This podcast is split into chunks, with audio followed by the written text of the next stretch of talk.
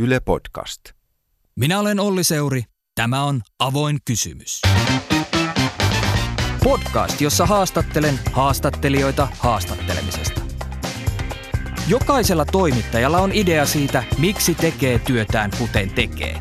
Ja tekemisen tapoja, niitä riittää kyllä tämä on aika paljon niin kuin semmoista kemiaa ja psyykkaamista. Että lähtökohta pitää olla kunnioittava, ystävällinen, empaattinen ja varsinkin jos puhutaan niin kuin uhreista. Ja se, mikä minusta on tärkeää, niin, niin saada haastateltavat luottamaan toimittajaan ja, ja, ja tuntemaan, ymmärtämään, että se, miksi he suostuvat haastateltaviksi, sillä on jotain merkitystä ja, ja, ja muuta. Että täällä ei olla vaan haskalintuina, niin kuin tietysti kuulee, koska ihmiset on tavattoman turhautuneita, kärsivät, kärsivät ihmiset tai muuten. Rauli Virtanen on Suomen kuuluisin ulkomaan toimittaja. 40 vuoden uraan tehnyt rauhankirjeenvaihtaja, joka on raportoinut kaukomailta, kriisipesäkkeistä ja kabineteista kaikissa merkittävissä suomalaisissa tiedotusvälineissä. Hän on todistanut historian merkkitapahtumia ja kohdannut suurmiehiä. Hän on tavannut Nelson Mandelan ja Peleen, mutta myös matkustanut salaa Afganistaniin purka päällä. Kaikkein parhain lähde Rauli Virtaselle on kuitenkin kansalainen kriisin keskellä.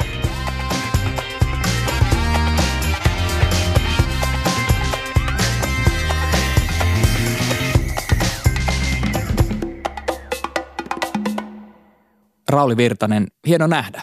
Samoin, kiitos.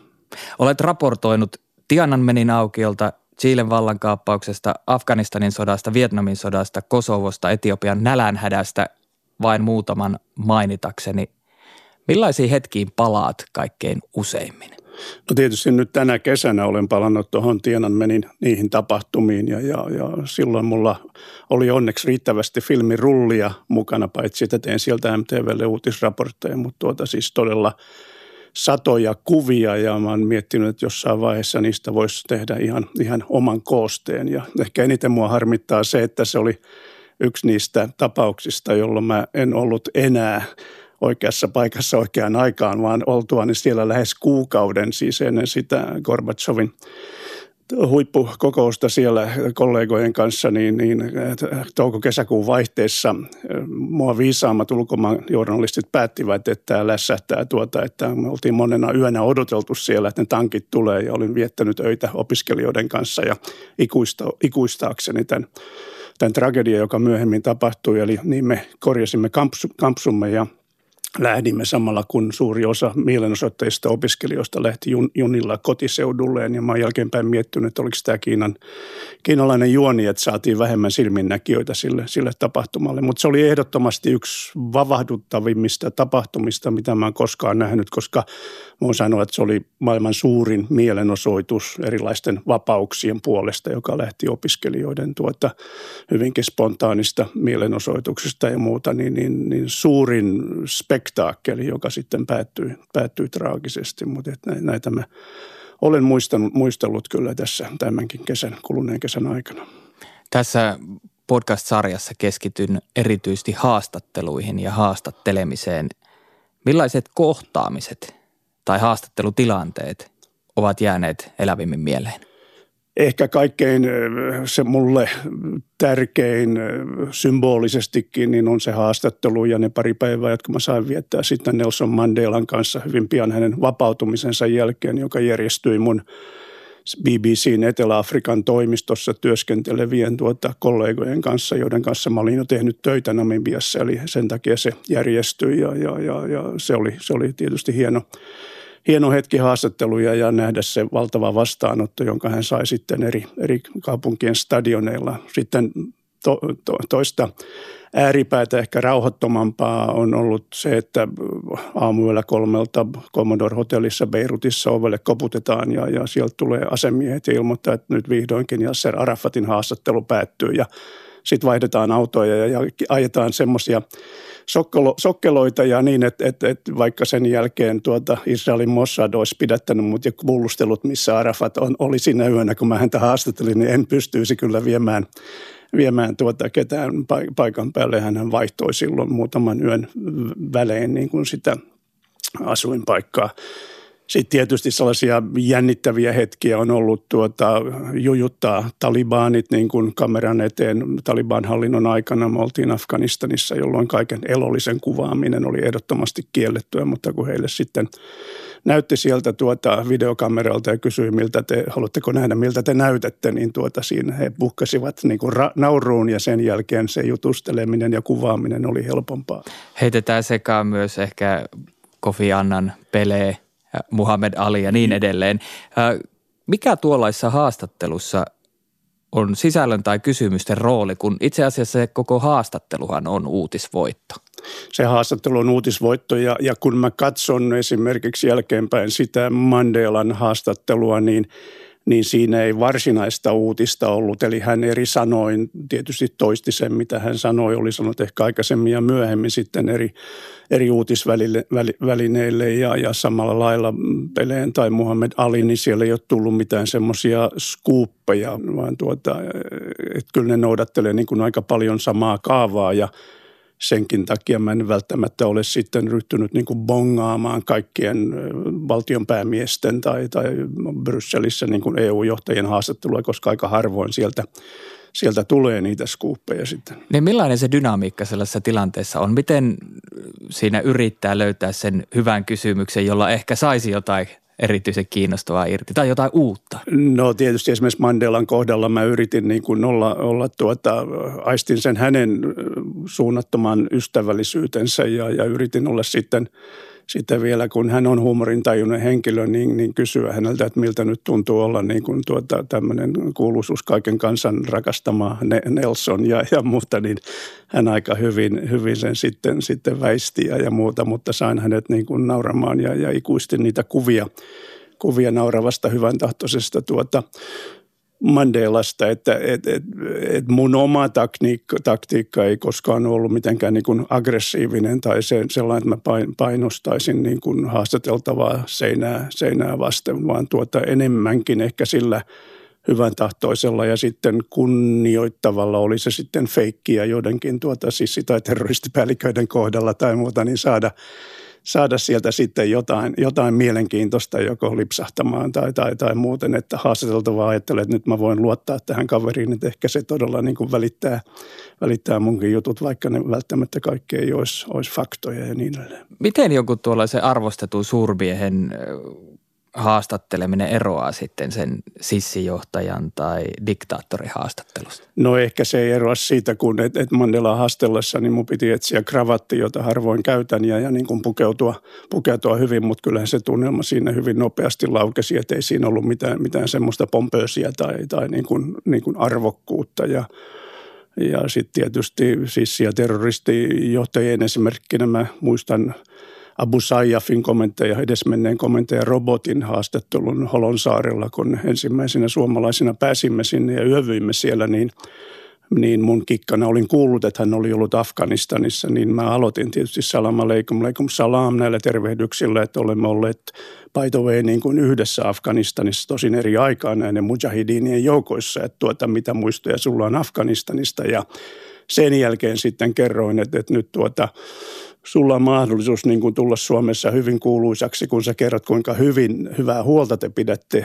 Seppo Fräntistä ja, ja, ja Risto Vahasesta täällä. Ja voimmeko olla jopa yön täällä ja, ja katsoa tuota, että kaikki on kunnossa, jolloin hän tavallaan niin kuin mun mielestä ehkä vähän narsistisena ja tämmöisenä pikku Napoleonmaisena, hän on pienikokoinen kaveri, niin koki vielä itsensä hyvin, hyvin tärkeäksi, että tulee tämmöinen Afganistanissa ollut häntä vanhempi toimittaja sitten, ja joka kertoo, että on Suomelle tärkeä asia. Ja ehkä siitä johtui se, että me oltiin se yö, sieltä päästiin pois, mutta seuraavaksi tullut ranskalainen kuvausryhmä, heidät pidätettiin ja siitä ranskalaiset joutuvat maksamaan paljon rahaa heidän vapauttamisekseen. Millaisia kikkoja vuosien varrella mm, olet oppinut siihen, miten toimitaan tuollaisissa hyvin poikkeuksellisissa olosuhteissa? No tietysti ne, ne lähtökikathan on kaikilla ennen vanhaan, varsinkin ne oli ne Marlboro-kartongit ja, ja joskus viskiä ja muuta, joita tiesuluilla sitten jaetaan ja annetaan yksi hyvä kikka. Tai, tai oikeastaan iän myötä tulee myös sitten se, että kun on, on tämänkin ikäinen kaveri, niin ehkä se kunnioitus sieltä sitten 19-vuotiaalta korpraalilta tai, tai nuorelta sissiltä, niin ne he eivät niin herkästi sitten tuota ammuttaa ja aiheuttaa niin kuin hankaluuksia. Ja mä muistan, kun mä olin Korean Tiananmenille eli Guangzhoussa vuonna 1980, niin mun mukana oli Eddie Adams, joka otti tämän kuuluisan Vietnamin sodan ikonisen kuvan, jossa jos poliisipäällikkö teloittaa Vietkongin epäilyn sissin, niin, niin Eddie Adamsin kanssa pyrimme korealaisten tuota sotilaiden saartorenkaan lävitse tähän opiskelijoiden valtaamaan kaupunkiin. Ja Eddie Adams kertoi sitten näille korealaisille sotilaille, että kuulkaa, kun, kun minä olin täällä Korean sodan aikana, niin taisit olla pikkupoika ja vannoin sulle purukumia silloin, etkö muista. Ja sen jälkeen nämä nuoret sotilaat niin kuin avasivat meille sitten tien sinne saarettuun kaupunkiin. Mutta kyllä tämä on aika paljon niin kuin semmoista kemiaa ja, ja, ja, ja psyykkaamista. Se, se tuota, että lähtökohta pitää olla kunnioittava, ystävällinen, empaattinen ja varsinkin jos puhutaan niin kuin uhreista, ei välttämättä empaattinen, kun puhutaan terroristeista terroristeista tai, tai, tai sen, sen luokan kavereista. Mutta et, et, et se, ja, ja se, mikä minusta on tärkeää, niin, niin saada haastateltavat – tuntemaan, luottamaan toimittajaan ja, ja, ja tuntemaan, ymmärtämään, että se, miksi he suostuvat haastateltaviksi, silloin jotain merkitystä ja, ja, ja muuta, että täällä ei olla vain haskalintuina, niin kuin toim, ulkomaan toimittajia usein nimitetään, että he tulevat haskalle ja, ja tekevät rahaa, rahaa ihmisten kurjuudella ja köyhyydellä. Että aina semmoisia tietysti kuulee, koska ihmiset on tavattoman turhautuneita, kärsivät, kärsivät ihmiset tai muuta.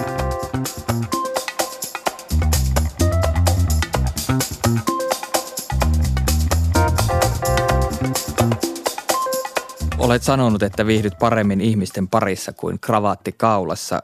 Millainen tai kuka on paras lähde, jos haluaa tietää, mitä tapahtuu kaukaissa maassa tai kaukaissa konfliktissa? No tietysti se on se siellä paikalla oleva äh, siviili, jos hän on konfliktin uhri, joka kertoo sen, sen niin ilman, että se, se tieto suodattuu hänen kaverinsa tai sukulaisensa kautta tai, tai muuta, niin tuota tämä ensisijainen konfliktin uhri ja katastrofin uhri, että siitä pitää tietysti lähteä. Ne on niitä, niitä arvokkaita. Että me hyvin usein puntaroitiin tätä Kosovon sodan jälkeen, sodan aikana, kun sieltä tapahtui nämä etniset puhdistukset ja, ja verrattiin niin kuin rajan ylitse heti tulevien ihmisten tarinoita ja, ja, ja puntaroitiin, että olivatko he ennen rajan ylittämistä jo keskenään sopineet jonkun henkilön toimesta pyynnöstä, että kun siellä on toimittajia vastassa, niin muistakaa kertoa kaikille, kuinka valtavan määrän ihmisiä serbit ovat surmanneet tai raiskanneet ja niin edelleen. Mutta silloin mm, ne tarinat oli, oli hyvinkin vaikuttavia. Eri on sitten siinä vaiheessa, kun pakolaiset ovat jo pitkään asuneet leireissä ja, ja tämä näköalattomuus niin kuin vahvistuu ja, ja muuta ja kansainvälinen apu ei ole riittävä, vaan hävettävän pieni, niin silloin tietysti sinne tulee mukaan tekijöitä, jotka haluavat, että tämän tilanteen pitää muuttua. Esimerkiksi joku osapuoli pitää saada sotilaallisesti puuttumaan tähän tilanteeseen tai pitää saada rahaa, enemmän avustustoimintaa ja niin edelleen. Sitten näiden yksilöiden lisäksi niin tietysti parhaita tietolähteitä ovat avustusjärjestöt, olivat ne sitten UNHCR, YK on pakolaisjärjestö, Punainen Risti, ihmisoikeusjärjestöt, kansalaisjärjestöt, kaikki nämä, jotka tekevät, niin kuin, tekevät niitä tilastoja ja antavat ne numerot, mutta totta kai näiden numeroiden inhimillistäminen ja, ja toimittajien tehtävänä on antaa kasvot kasvot näille tapahtumille. Ja, ja tietenkin sitten paikallinen media, paikalliset viranomaiset, konfliktien osapuolet. Puhutaan niistä ihmisistä konfliktin keskellä kun asettaudut tällaisen ihmisen kanssa haastattelutilanteeseen tai, tai pyrit saamaan kontaktin, niin mikä merkitys tuollaisessa tilanteessa on sillä, mitä asiallisesti kysytään esimerkiksi verrattuna siihen, miten asioita lähestyy? Silloin hyvin, hyvin suuri merkitys. Se on semmoinen legendaarinen sanonta, jonka Newsweekin kirjeenvaihtaja Edward Baer ikuisti Kongon 60-luvun veristen tapahtumien jälkeen. Brittijournalisti menee paikalle ja kysyy, onko täällä englantia puhuvia nunnia, jotka on, ovat tulleet raiskatuiksi tai muuta. Eli tämä on se, se tuota karmea, karmea ääripää, ääripää siinä, siinä tilanteessa. Eli Eli kyllä se asenne, johon tuossa äskenkin viittasin, niin se, se vaikuttaa, että miten, miten saada niin kuin ihmiset ymmärtämään ja, ja tai ainakin uskomaan, että se mitä he kertovat on, on tärkeää ja sillä saattaa olla, olla vaikutus. Että usein mediaa syytetään siitä, että, että me menemme shokkitilassa olevien ihmisten luo, kuvaamme heitä, haastattelemme heitä. Ja mä uskonkin, että aika monet näistä ihmisistä näkevät sitten vuoden tai kymmenen vuoden kuluttua omat haastattelunsa, niin eivät haluaisi sitä nähdä. Eli siinä, siinä liikutaan hyvin, hyvin heikoilla jäillä, mutta sitten taas vasta pitää ymmärtää se, minkä mä oon huomannut, että, että, että kuinka tärkeää monille ihmisille, vaikka he ovat lähes traumaattisessa tilanteessa, niin on kertoa niistä kokemuksista, joita he ovat käyneet läpi. Se on sitä omaa, omaa sisäistä tuota, ehkä puhdistautumista ja, ja, ja he kokevat, että sillä on, on merkitystä.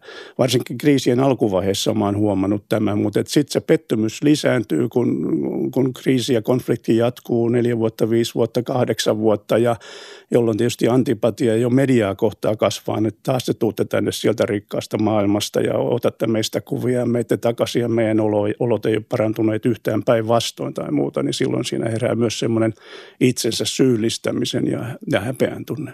Niin se on kuitenkin jonkinlaista tunkeutumista ihmisten on. elämään. Niin miten näet ne rajat, kun puhutaan siitä tunkeutumista ihmisen elämään toisaalta myötäelämisestä haastateltavan kanssa? Se on hyvin, se pitää jokaisen yksilön henkilön kohdalla niin kuin vetää se, se raja. Ja tietysti ei pitäisi ajatella tätä niin kuin itsekkäästi, mutta myös sen oman, oman tuota psyyken suojelemiseksi, että, että on tilanteita, jossa se tulee niin kuin iholle ja, ja, ja jotta siitä tulisi myös niin kuin semmoinen juttu, tarina, joka niin kuin koskettaisi ja puhuttelisi ihmisiä enemmän kuin, kuin numerot sitten, joita avustusjärjestöt tai tai muut antavat. Ja mä oon itse usein miettinyt, että jos joutuisin tai haluaisin viettää jossain perheessä vielä useamman päivän tai muuta, niin sillä olisi sitten jo, saattaisi olla vero jo, verottaa jopa mun omaa mielenterveyttä tai, tai sitä. Niin koetko, että olet joskus mennyt liian pitkälle tai lähelle tai jäänyt kiinni johonkin tilanteeseen eikä se ole jättänyt rauhaa? Hyvin lähelle ja mulla on lähi, lähinnä on, on nuo Sarajevon kokemukset tai just niin kuin se, että kerta toisensa jälkeen me lähdemme sieltä, lupaamme ihmisille, joita olemme auttaneet, joita olemme haastatelleet, että kun seuraavan kerran palaamme takaisin, niin täällä on rauha ja kyllä kansainvälinen yhteisö tämän hoitaa ja kyllä Yhdysvallat ryhtyy pommittamaan Serbiaa tai, tai mitä tahansa YK, YK toimii tässä. Eli siinä me niin kuin tavallaan valehtelemme – näille ihmisille ja, ja petkutamme itseämme. Ja silloin on suuri syyllisyyden tunne, niin kuin nytkin kun mä kävin Libanonissa viime vuonna ja ne ajatukset on, on, on siellä ja, ja, ja jonkinlaista syyllistämistä myös, myös siinä että sitä yrittää niin kuin itselleen sitten vastapainottaa, että tämä, se mitä mä kerron on, on tärkeää, mutta sitten kun huomaa, miten kansainvälisen yhteisön resurssit ei, ei ole riittävät, riittävät ja mihin se taas johtaa välimeren ylityksiin tai muuta, niin tuota, hyvin usein tämä on koetuksella. Puhut mielelläsi juuri empatiasta. Entä miten näet sellaisen vaihtoehdon, että sulkee inhimillisen puolen ja tekee vain työtään? Ehkä tällaisiakin kuvaajia ja kirjeenvaihtajia maailmalla on.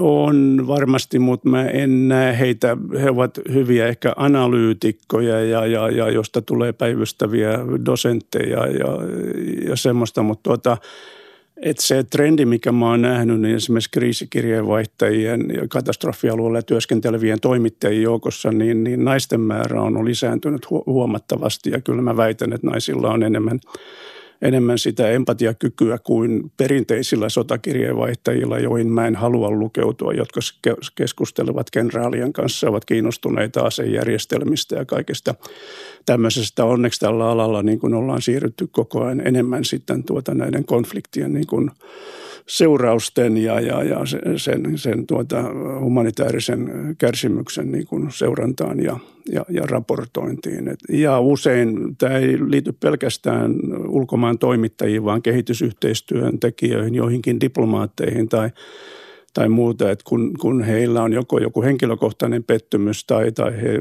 toteavat, että tällä ei ole mitään merkitystä, heistä tulee pahimpia kyynikkoja. Ja mun mielestä niin kun tämän mun ajatusmaailman pahimpia vastustajia ovat ne, jotka kertovat, että minä olen ollut ulkomaan toimittaja, minä olen ollut kehitysyhteistyöntekijän Afrikassa, minä tiedän, miksi nämä ihmiset ovat niin laiskoja, miksi siellä ei tapahdu mitään kehitystä. Ja sitten on ihmisiä, jotka uskovat, että no kun tämä Matti, Matti Meikäläinen on ollut siellä Afrikassa, niin kyllähän varmasti on, on tuota tuota oikeassa eikä, eikä Virtanen. Miten se kyynisyys vältetään? No se vältetään niin, että, että kun huomaa eh, rakentamatta mitään huoneen taulua tai, tai muuta, niin, niin hyvin varhaisessa vaiheessa mä itse sen niin huomasin, että se on se pahin, pahin vihollinen, mutta eh, ehkä me, me kaikki ollaan rakennettu eri lailla, että, että jotkut altistuvat sille sitten herkemmin tai, tai muuta, mutta kyllä se mulla on niin kuin semmoinen – semmoinen punainen vaate ja, ja en ole missään vaiheessa niin kuin todennutkaan tai tuntunut, musta ei tuntunut siltä tuota, että mä retkahtaisin semmoiseen,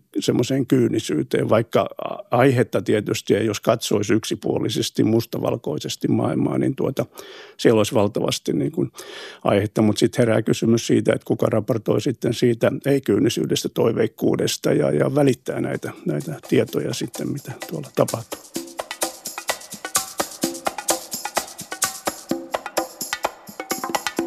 Puhutaan siitä ympäristöstä, jonka keskellä konflikteista raportoiva toimittaja ja ihminen on.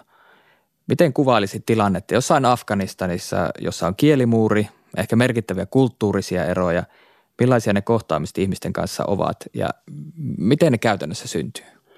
No käytännössä Afganistanissa pitää ehdottomasti olla niin kuin tulkki, fix, fixerit, lähdetään fixeristä ja, ja tulkista sitten, joka Fixeri järjestää lähinnä semmoisia merkittäviä tai, tai haastattelu, haastattelupyyntöjä, mutta siis tavallisen kansan parissa kulkiessa, niin sä Fixerillä ei sillä tarvitse, mutta sä tarvitset tulkkia sitten, joka hallitsee Darin tai Pastun tai ne paikalliset kielet. Ja toki tietysti paikalliset käytöstavat, kohteliaisuudet pitää niin kuin hallita, mutta kyllä siinä hyvin paljolti mennään niin kuin tulkin, tulkin varassa ja, ja tietysti sitten tulkin armoilla. Eli sitten taas yksi iso kysymys on se, että miten tulkit valikoituvat tai muuta. Että kun sä menet paikalliseen, jos et aikaisemmin on järjestänyt, tulee nopea kriisi ja menet siihen pressihotelliin, niin tuota sieltä ensimmäiseksi vastaan tuleva kaveri niin ilmoittautuu tulkiksi, niin kyllä siinä on suuri, suuri vaara tuota sitten, että millainen kaveri ja kenen asioita hän niin kuin sitten, sitten ajaa ja, ja, ja, ja muuta. Mutta muutenhan eh, Afganistan on hyvä esimerkki siitä tavattomasta ystävällisyydestä, jonka, jonka, jonka se tarjoaa ja ihmiset tarjoavat siellä ja kutsuvat koteihinsa ja, ja, ja, ja sissiliikkeitä myöten. Mä olen monen sissiliikkeen kanssa siellä ollut liikkeellä ja se ei ole pelkkää teenjuontia, vaan, vaan tuota, hyvin, hyvin auttavaista, avuliasta, kohteliasta porukkaa siellä kaiken kaikkiaan. Niin mukana voi olla autonkuljettaja, fikseriä, paikallisia kuvaajia, kääntäjää – mikä merkitys näillä henkilöillä on siihen, että saat oikeat tai oikeanlaiset haastattelut? Niillä on suurikin merkitys, eli yleensä Fixerin tulkin mä olen pyrkinyt ottamaan ja olen, olen tuota 90 jotain prosenttisesti niin kuin saanut sitten – kollegojen kautta tai sitten käydessäni useamman kerran, kerran kohteessa, kohteessa X, niin käyttänyt sitä, sitä vanhaa äh, tulkkia, fikseriä, autonkuljettajaa. Että nämä, on, nämä on äärimmäisen tärkeitä miten löytää sitten tuota objektiivisia puolueettomia, niin, niin, niin se on hyvä – hyvä kysymys, koska jos sä liikut konfliktialueella niin kuin sissiliikkeiden kanssa tai, tai muuta, niin eh, se on ihan selvä tietysti, että minkä, minkä kannanoton he ottavat esillä. Autonkuljettajista hyvä esimerkki oli Beirutissa sisällissodan aikana, niin luotettavimmat, parhaimmat, kysytyimmät autonkuljettajat olivat armeenialaisia, koska heillä oli mahdollisuus matkustaa tuota tai viedä meitä vihreän linjan yli Länsi-Beirutista tuota, sieltä muslimialueelta niin, niin kristittyjen puolelle Itä-Beirutiin ja se oli niin kuin tärkeää. Sekin kiinnostaa, miten fikseri tai kääntäjä voi toisaalta tuottaa sen luottamuksen siihen haastatteluun ja siihen haastattelutilanteeseen, mutta miten hän voi ehkä pilatakin sen voi. Mä en muista semmoista pilaamista, että tuota, fikseri olisi ryhtynyt riitelemään haastateltavan kanssa tai, tai muuta, mutta totta kai hän tuo luottamuksen, varsinkin jos haastateltavaa ja fikseri ovat entuudestaan tuttuja ja hän on vienyt sinne jo ennen mua BBCin ja CNN ja, ja, ja muiden niin kuin – haastateltavat Kosovo-dokumenttia jälki tai editoidessa, niin kun olin paikan päällä haastatellut sekä Kosovon albaaneja että serbejä, niin, niin Pasilassa oli mielenkiintoinen tilanne, koska tuota, aina tämmöinen double checking on, on tarpeen, niin mulla oli sekä Suomessa asuva, asuva Kosovon albaani että sitten serbi niin kuin vielä kääntämässä sitä lopullista versiota. Ja he olivat melkein toistensa kurkuissa kiinni ja sovittiin, että he ovat eri huoneissa ja laativat sitten sen tekstin, josta mä yritän saada sen yhteisesti sovitun, onko se Kosovo vai Kosova ja, ja, ja, ja tämmöistä. Mutta tuota, tämmöistä niin kuin, niin, niin kuin tapahtuu aina silloin tänään onneksi ei, ei riittävän tai usein kuitenkaan. Miten isossa osassa ulkomaan journalismia ja erityisesti tuollaista reportaasijournalismia nämä kaikki henkilöt itse asiassa ovat?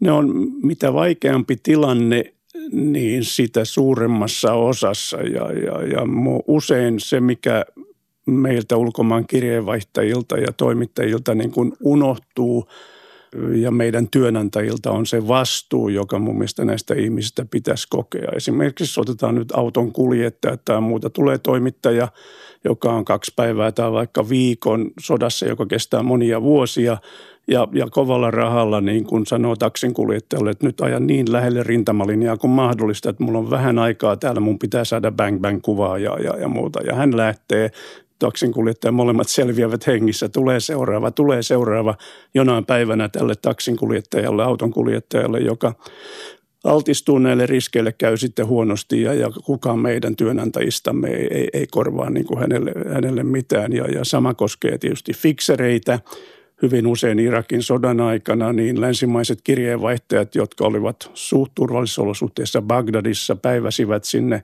juttunsa omalla nimellään. Hyvin harvoin jutun lopussa luki, että tämän jutun teossa auttoivat irakilaiset toimittajat, fikserit, ne ja, ne ja ne, vaan se niin kuin unohdetaan henkilöt, jotka olivat panneet itsensä niin kuin todelliseen vaaraan ja joille olisi niin kuin mun mielestä – kunnia antaa, antaa myös se, että he ovat nämä tiedot niin kuin hankkineet, jotka sitten tämä, tämä tuota, paikallisen Bagdadin toimiston päällikkö pistää, pistää omiin nimiinsä ja muuta. Millaista tilanteista tiedät, että et olisi selvinnyt ilman oikeita avustajia?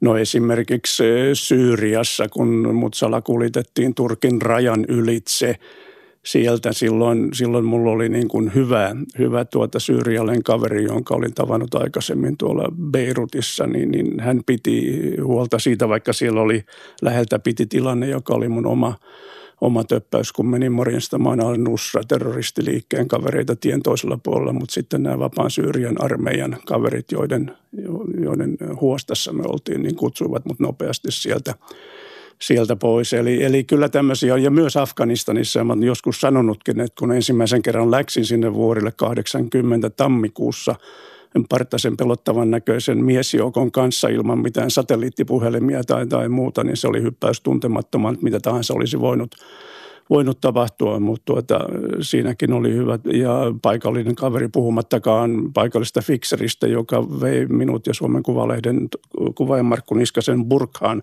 pukeutuneina vuorten, vuorten ylitse Afganistanin puolelle. Eli, eli monta kertaa meidät olisi voitu periaatteessa siepata, myydä tai, ja, ja niin edelleen. Sotien ja konfliktien keskellä mainitaan usein ulkomaan toimittajien yhteisö, johon ehkä jo hieman viittasit edellä – sen karikatyyri lienee tällainen korkeatasoinen hotelli, jossa tiedot ja huhut, toimittajat ja haastateltavat kohtaavat. Miten paljon tässä kuvassa on totta?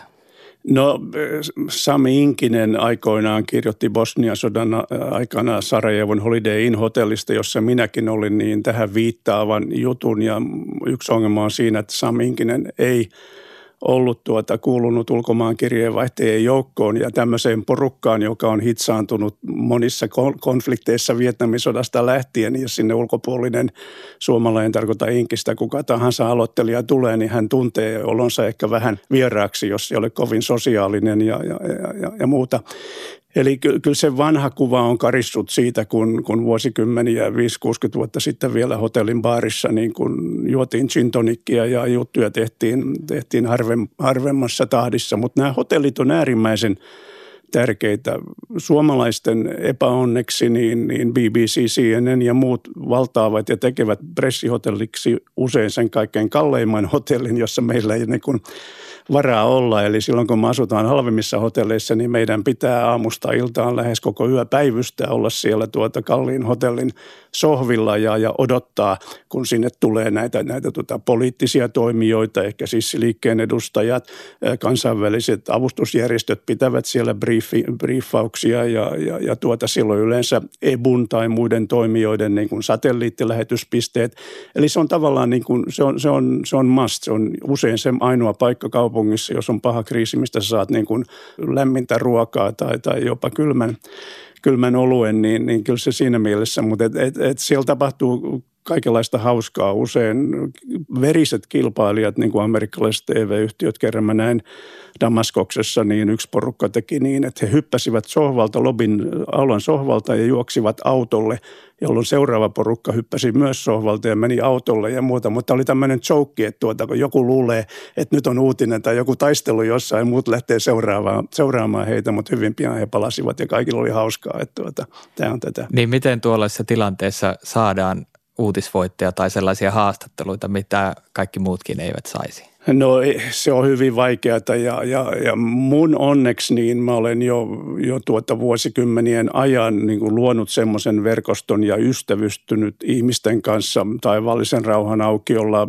Mulle kuvasi Aitien Mick Dean, joka myöhemmin valitettavasti ammuttiin Egyptin sotilaskaappauksen jälkeen Persianlahden sodan aikana mulla oli mahdollisuus tehdä yhteistyötä Belgian TVn, BBCin tunnettujen nimien Jeremy Bowenin ja, ja, ja muiden kanssa. Samoin Sarajevossa, koska he eivät koe suomalaista kilpailijaksi. Ja sitten toinen juttu tässä on se, että me voidaan jakaa se vähän, mitä jos mulla on oma kuvaryhmä tai muuta, niin silloin voidaan tuota, jakaa tätä materiaalia niin kuin keskenään. Mutta tietysti tämä ei toimi Jenkkien ABC, CBS ja, ja, ja NBC siinä joukossa, että silloin se kilpailu on veristä ja samoin tietysti BBCllä ja ITNllä on, on tuota sama kilpailuasetelma, mutta pienenä suomalaisena harmittomana, niin siinä voi hyvin olla, kun muista olla sosiaalinen ja, ja tuota, tarjota sitten oluet niin kuin kavereille vähintään siinä, sen jälkeen.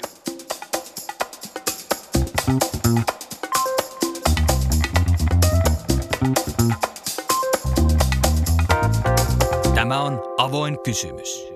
Rauli Virtanen, olemme kiertäneet tätä kysymystä jo eri näkökulmista, mutta miten valmistaudut haastatteluun? Joskushan nämä haastattelut tulee täysin extempore, eli, eli siihen ei voi valmistautua. Eli, eli jos sä odotat kyttää, että haluat jonkun haastattelun, joka ei onnistu kyseisen henkilön lehdistösihteerin, lehdistöpäällikön kautta tai muuta, niin sitten sä meet paikan päälle, missä tiedät tämän ihmisen niin kuin olevan sillä hetkellä tai seuraavana päivänä.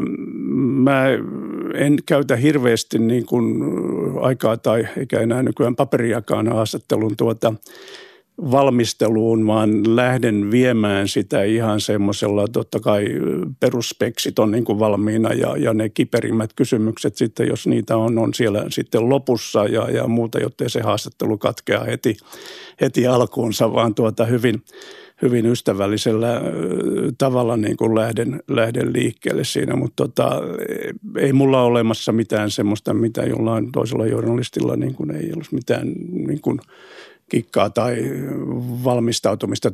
Toki ehdottomasti niin kuin näillä alueilla niin mä olen perehtynyt sen maan tilanteeseen ja henkilön taustaan ja siihen, mitä hän on aikaisemmin sitten sanonut ja – ja muuta. Miten se on esimerkiksi vuosien mittaan muuttunut? Miten paljon ö, olet valmistellut kysymyksiä etukäteen tai miten tarkkaan olet kirjoittanut niitä ylös? Tämä on muuttunut siinä mielessä, että aikaisemmin, kun mä aloitin 50 vuotta sitten, niin jolloin mulla oli matkalle lähtiessä semmoinen riippukansio, jossa oli leikattu kirjoitettu kolme neljä artikkelia Frankfurter Allgemeine Zeitungista, Neue Zürcher Zeitungista, The Timesista ja siinä oli se mun tietopankki sitten vaikka Kam- Kambodsasta ja, ja muuta ja sen takia oli hyvä tehdä paljon kysymyksiä. Tänä päivänä ehkä ongelmana on sen sitä tietoa on niin kuin, niin kuin aivan liikaa ja sen, sen suodattaminen ja, ja tärkeimpien juttujen sieltä niin kuin – esiin, esiin tuominen, eli, eli hyvin lyhyellä syklillä pystyy. Että siinä mielessä tämä on muuttunut niin kuin aivan valtavasti sitten tämä, tämä tuota, tiedonsaanti ja, ja, ja se, se haku tai muuta. Miten kuvailisit sitä, miten rakennat kysymyksiä? Mulla ei ole siihen mitään semmoista tuota, reseptiä. Niin entä millaisia kysymyksiä sitten ehkä toistat erilaisissa tilanteissa? Millaisia et mielelläsi kysy? No mielelläni en, en, en kysy niin kuin henkilökohtaisia kysymyksiä.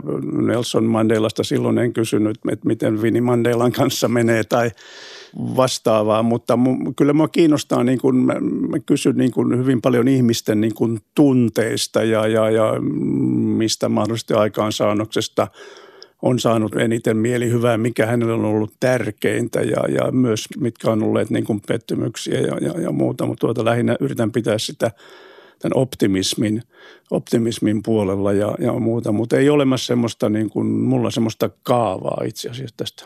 No ehkä siihen kohtaamiseen, niin mitä teet tilanteessa, jossa ei ehkä olekaan aikaa rakentaa siltaa haastateltavaan tai käydä läpi koko konfliktin keskellä elävän ihmisen elämäntarina? Pitää, pitää tuota, tietysti siitä hetkestä niin kuin in, inspiroituneena lähteä alussa vaikka kertomaan hieman itsestään, että mistä tulen ja, ja, ja, ja, ja, ja miksi Suomelle tämä asia on niin kuin – tärkeä. Ja muistan, mä muistan Argentiinassa, olin Argentiinan armeijan kanssa liikkeellä Tukumanin alueella. He kävivät siellä sissisota ja yllättäen siihen tuli sitten yksi kenraali ja kysyi, että mikä mies ja, ja ja, ja, ja muuta myöhemmin sotarikoksista tuomittu kenraali, niin, niin tuota, hyvin nopeasti kerron, että sitten Suomesta. Ja sitten hän sanoi, joo, että me tiedetäänkin kenraali Mannerheim, että me yritämme noudattaa samaa, samaa strategiaa täällä Viidakossa. Ja sitä mä vähän ihmettelin, että miten, miten tuota Mannerheim-linja sopii sinne Tukumanin viidakkoon. Tuota, kyllä mä yleensä, että et, mähän olin aloittaessani toimittajan uran, niin, niin ehkä keskiverto suomalaista poikaa nuorta vielä ujompi ja pidättyneempi, että maailma on, on ja reissaaminen koulinut mua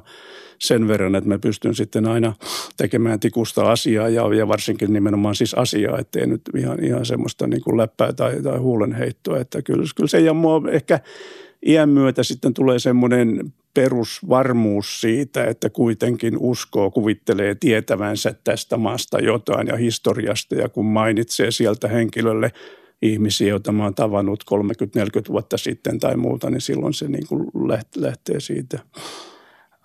Olet työskennellyt printissä ja sähköisissä välineissä, niin millainen se on se paine, kun kotitoimitukseen pitää saada materiaalia, että siellä on sivut tai slotti täytettävänä ja tilanne vaatisi perehtymistä ja kunnioitusta ja inhimillisyyttä, mutta puhelin soi Helsingistä, niin mitä toimittaja silloin tekee?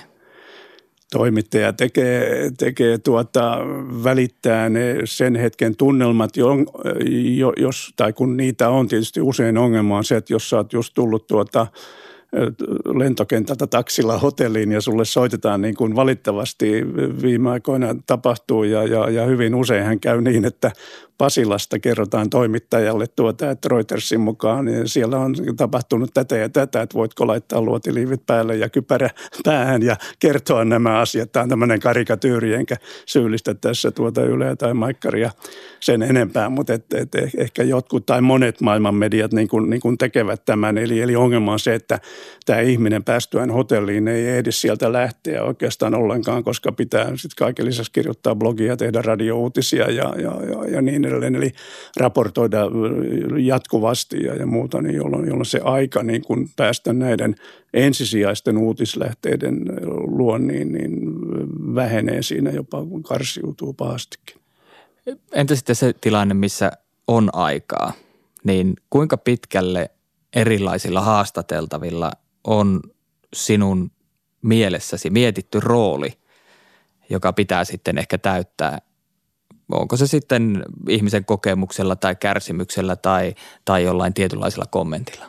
Kyllä se, se mä oon miettinyt etukäteen, mutta mä oon aina opponoinut vastustanut sitä. Esimerkiksi BBCllä oli pitkään semmoinen ohjenuora, että uutislähetyksessä, jos on kaksi minuuttia, niin, niin minuutti – minuutti tuota uhreille tai, tai altavastaajalle ja, ja toinen minuutti sitten tuota, sille koneistolle, joka sen on, on aiheuttanut. Ja mä usein on sanonutkin, että, että kun Sarajevosta lähetin raportteja, jotka 95 prosenttisesti niin kuin keskittyivät ihmisten sodan vaikutuksiin, ihmisten kärsimyksiin siellä. Mä sanoin, että mä en suostu tekemään semmoista raporttia, jossa yksi minuutti on, on näitä tuota, sodan tuhoja, inhimillistä kärsimystä ja toinen minuutti sitten, mitä Radovan Karadzic tai Ratko Mladic niin kuin kertovat, että miksi he niin kuin ampuvat, tapattavat ihmisiä tai, tai muuta. Että se on sitten niin kuin analyytikkojen ja, ja, ja, ja, ja muiden aihe, niin tuota, tämmöinen periaate on, on, on mulla tietysti se, se haastaa objektiivisuutta, mutta totta kai kun puhutaan pidemmästä, johon viittasit, niin, niin ilman muuta siihen, siihen reportaasiin sitten tuota, katsotaan konfliktien molempien, molempien osapuolilta niin kuin tuota, haastattelut, perustelut ja, ja, ja sitten tietysti tuota, niin, niin, niin, siviilit ja, ja kaikki nämä järjestöt, jotka mainitsin, humanitaariset järjestöt ja, ja muut.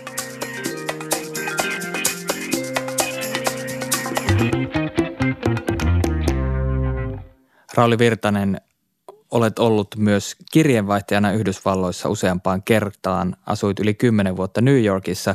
Meillä on useita kirjeenvaihtajia Yhdysvalloissa eri medioilla. Mikä ero on siinä? Raportoiko kirjeenvaihtaja New Yorkista, Washingtonista vai mahdollisesti aidosti koko Yhdysvalloista? No tietysti pyrkimyksenä on aidosti koko Yhdysvalloista. Washingtonissa niin kuin pääpaino on poliittinen, New York on sikäli – paitsi että se on maailman paras kaupunki mun mielestä, niin, niin tuota, siellä on myös sitten eh, kulttuuri, talous, eh, viihde ja, ja, ja, kaikki semmoinen, eli se on ehkä dynaaminen, dynaamisin paikka näistä kaikista, niin, ja joka tavallaan niin kuin vie sitten – mukaansa. Ongelma Yhdysvalloissa raportoinnista niin kuin on, on, on, on, on, on, se on, se on, siinä on hyvät ja huonot puolensa. Huono puoli on se, että jos on mukavuuden haluinen kirjeenvaihtaja, niin, niin hän pärjää hyvin kierrättämällä uutisia Recycling News – joka oli varsin yleistä silloin, kun mä olin siellä 70-luvulla, jolloin vielä internetissä ei ollut tämmöistä tuota, tarjontaa, vaan, vaan päivittäisistä sanomalehdistä, niin, ja silloin eräskin kollega jäi sitten kiinni Newsweek-jutun, Newsweekin jutun plagioinnista, mutta tänä päivänä se on mahdotonta, koska me kaikki seurataan täällä verkossa amerikkalaisia lehtiä. Toisaalta Yhdysvallat on aivan fantastinen paikka kirjeenvaihtajille, koska se on edelleen kuitenkin suht avoin yhteiskunta ja PR-henkinen. Esimerkiksi Mä oon onnistunut pääsemään kolmelle amerikkalaiselle lentotukialukselle eri puolilla maailmaa. Mä olen saanut lentää B-52 pommikoneen mukana ja, ja varsinkin Yhdysvaltain armeija niin kun on tämmöinen PR-henkinen ja, ja siellä on mahdollista haastatella kuolemaan tuomittuja ja, ja on haastattu Ku Klux Klanin johtaja ja, ja, ja kaikkea tämmöistä. Eli Eli tämmöisiä juttuja ja liikkua poliisien kanssa ja, ja, ja niin edelleen. Niin, access eli pääsy lähteille on Nimenomaan. hirveän tärkeää joo, joo. journalismissa, niin miten yksinkertaista se on? Näiden viranomaisten suhteen se on, se on hyvinkin yksinkertaista. Toki tällä hetkellä Trumpia nyt ei, ei kuka tahansa kävele haastattelemaan sitten valkoiseen taloon, mutta tuota, just jos katsotaan armeijaa, poliisia ja, ja, ja niin edelleen. Ja, ja sitten tietysti amerikkalaiset itsehän on niin kuin, niin kuin tavallista, todella helposti lähestyttäviä ja, ja muutama muistan yksi ikimuistoisempia reportaasimatka, oli kun mä Chicagosta Santa Monicaan Route 66 ja, ja sen matkan varrella tavattiin mitä, mitä ihmeellisimpiä tuota, ja, ja mielenkiintoisimpia henkilöitä. Että kyllä siellä niin kuin jutun aihetta niin kuin riittää ja haastateltavia ja niin kuin tiedetään jokaisella ihmisillä on, on, on mielipide jokaiseen asiaan siellä ja ja mu- muuta. Mutta tuota, usein siinä tulee tietysti ehkä vähän lähisokeaksi toteaa, että tuota Yhdysvallat ei ole kuitenkaan – koko maailma ja sitten tietyt stereotypiat, tietyt jutut toistuvat tietysti. Mä itse olen niin pitkään seurannut, niin mä aina ihmettelen, että pitääkö jokaisen kirjeenvaihtajan käydä kaksi kertaa Meksikon rajalla tekemässä se sama, sama juttu ja, ja muuta, mutta se on ihan selvä, kun uusi kirjeenvaihtaja aloittaa, niin ilman muuta hän etsii näitä tämmöisiä klassisia jutunaiheita siellä. Tai sitten nyt Trumpin valinnan jälkeen kaikki toimittajat ovat juosseet sinne ruostevyöhykkeelle tekemään reportaasia siitä, mistä Aivan. Trumpin ö, menestys johtuu tapahtuu. Miten sen voisi välttää?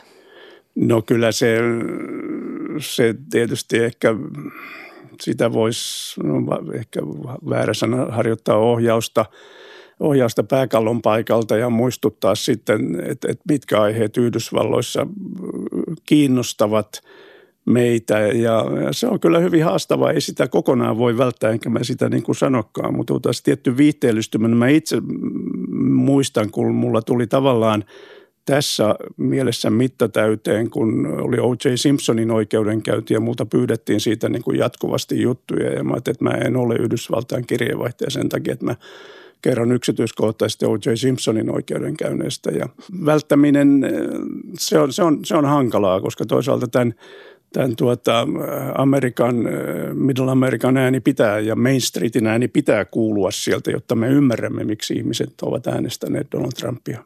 Niin kuin tänä päivänä kielitaitoinen suomalainen pääsee käytännössä kaikkeen paikalliseen äh, yhdysvaltalaiseen journalismiin käsiksi, niin miten tärkeänä näet, että suomalaiset toimittajat ovat paikan päällä ja kertovat paikan päältä?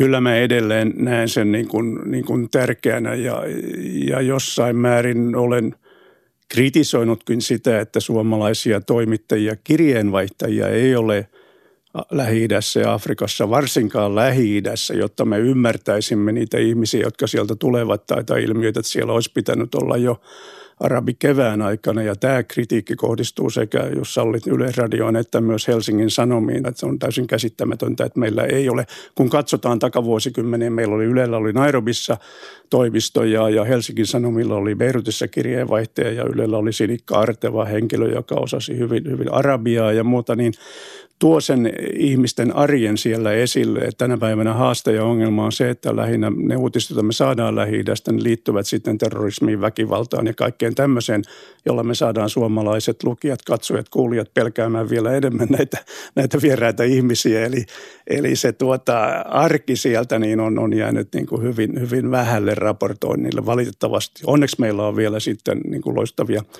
dokumenttiohjelmia ja, ja ulkolinjasta näin Hesarin kuukausiliitteisiin ja, ja, ja pitkien reportaasien tekoa, mikä, mikä on, on, on hyvä.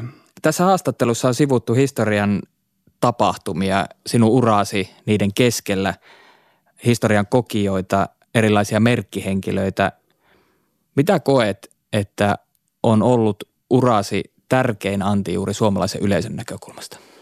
Mä, se, mistä mä olen saanut eniten palautetta ja, ja koen, niin ei ehkä niinkään nämä henkilöhaastattelut, vaan se, että mä olen ollut näillä kriisi- ja konfliktialueilla itse sanoisin näinä ulkomaan journalismin kultaisina vuosikymmeninä – jolloin oli, oli tuota aikaa ja, ja, ja rahaa ja valmiutta lähettää toimittajia sinne, missä tapahtui. Eli, eli nämä Balkanin tapahtumat, samoin Afganistan ja monet, monet, monet muut konfliktit, niin että olen ollut siellä suomalaisena silminnäkijänä ja, ja, ja siitä mä oon saanut niin kuin, niin kuin palautetta ja ne on mulla edelleen niin kuin niitä – tärkeimpiä, tärkeimpiä asioita ja, ja, ja, ja, ja, ja muistoja. Toki olen viime vuosina pikkasen pettynyt ja kysynyt itseltäni, että aivan turhaan kun minä olen, olen tuota raportoinut tuolta, kun täällä puhutaan rintamakarkureista ja niin edelleen, on ihmisiä, joille ei ole harmainta aavistustakaan siitä, mitkä ovat niin kuin sotila- tai sisäiset olot Syyriassa tai, tai Afganistanissa. Juuri sen takia me tarvitaan niin kuin ulkomaan kirjeenvaihtajia näille alueille. Ylen verkkosivuilla on tarina haastattelustasi Muhammed Alin kanssa.